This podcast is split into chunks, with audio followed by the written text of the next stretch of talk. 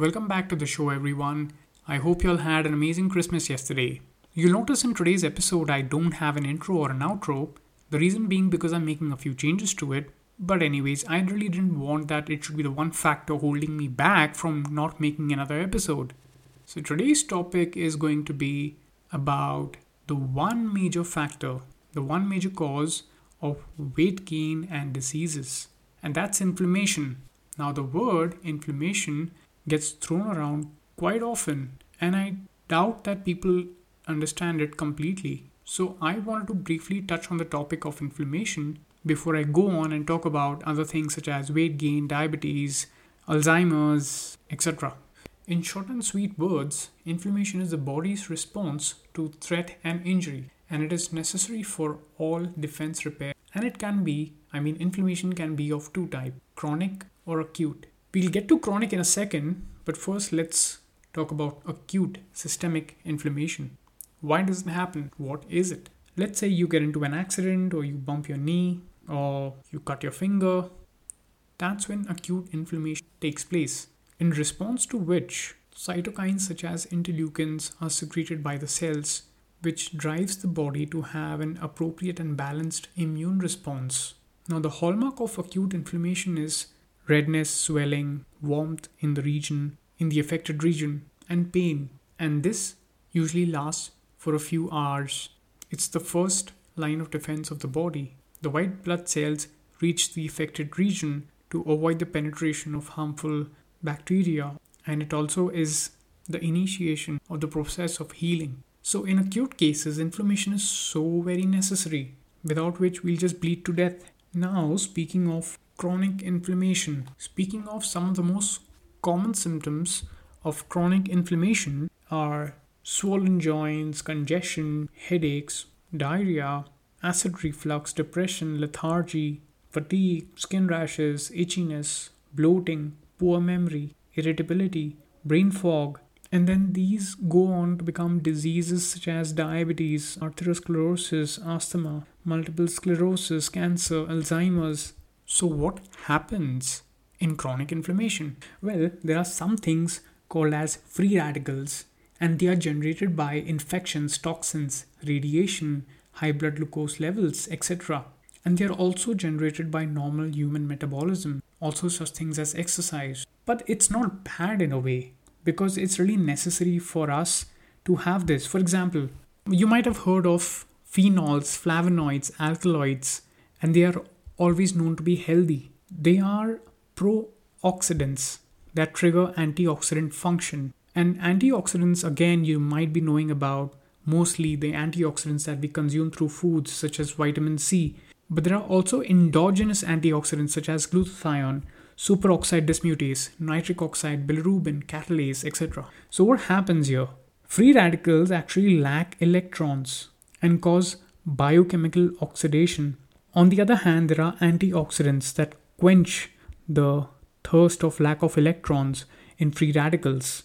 And this creates a healthy balance. It's called redox homeostasis. Trouble happens when there is an imbalance over here.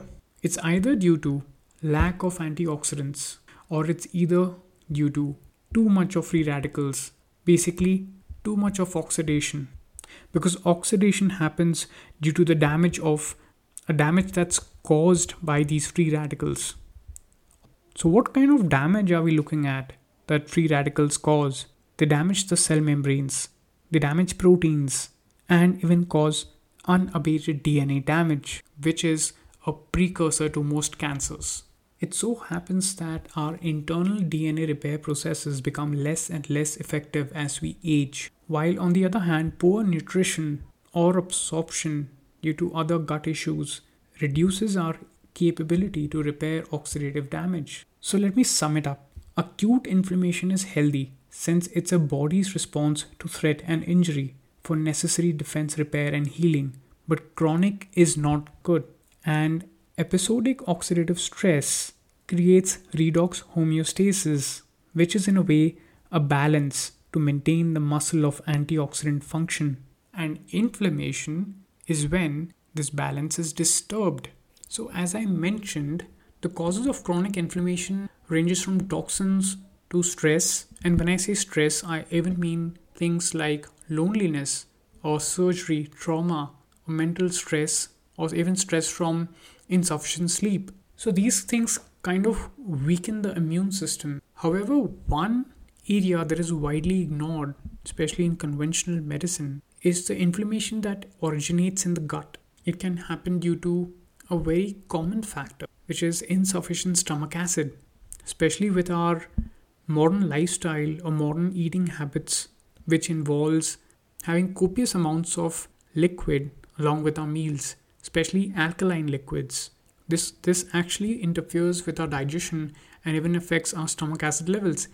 And this sadly is misinterpreted by conventional doctors as being excessive stomach acid.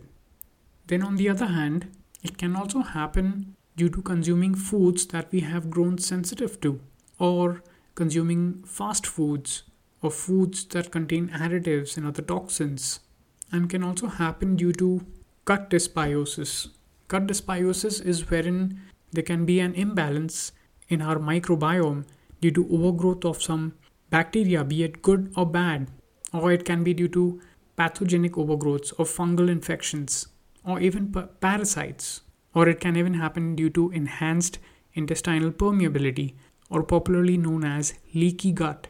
So, in order to lose weight, the solution is not getting on diets, it's not calories in or calories out, though there can be other things involved, but we can start by addressing chronic inflammation.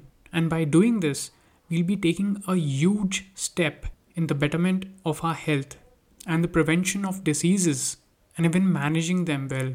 So, in short, how can we get rid of chronic inflammation? It's first by concentrating on our gut health, reducing our stress levels, getting sufficient sleep, not consuming excessive sugars, basically, by consuming nutrient dense foods, whole foods, which are derived from nature by consuming good meats, good quality meats, grass fed meats, poultry, and by making sure that all of this is in place, not only will we get exogenous antioxidants, we'll also be making sure that our endogenous antioxidant production and function is in place. Basically, maintaining the redox homeostasis the balance. So that's it for today. So, now in the upcoming episodes, when I'm talking about inflammation, whether it's in relation to heart health or gut health or diabetes or anything else, you will have a better understanding. So, take care, and I'll see you at the next episode. Until then, stay healthy, stay happy.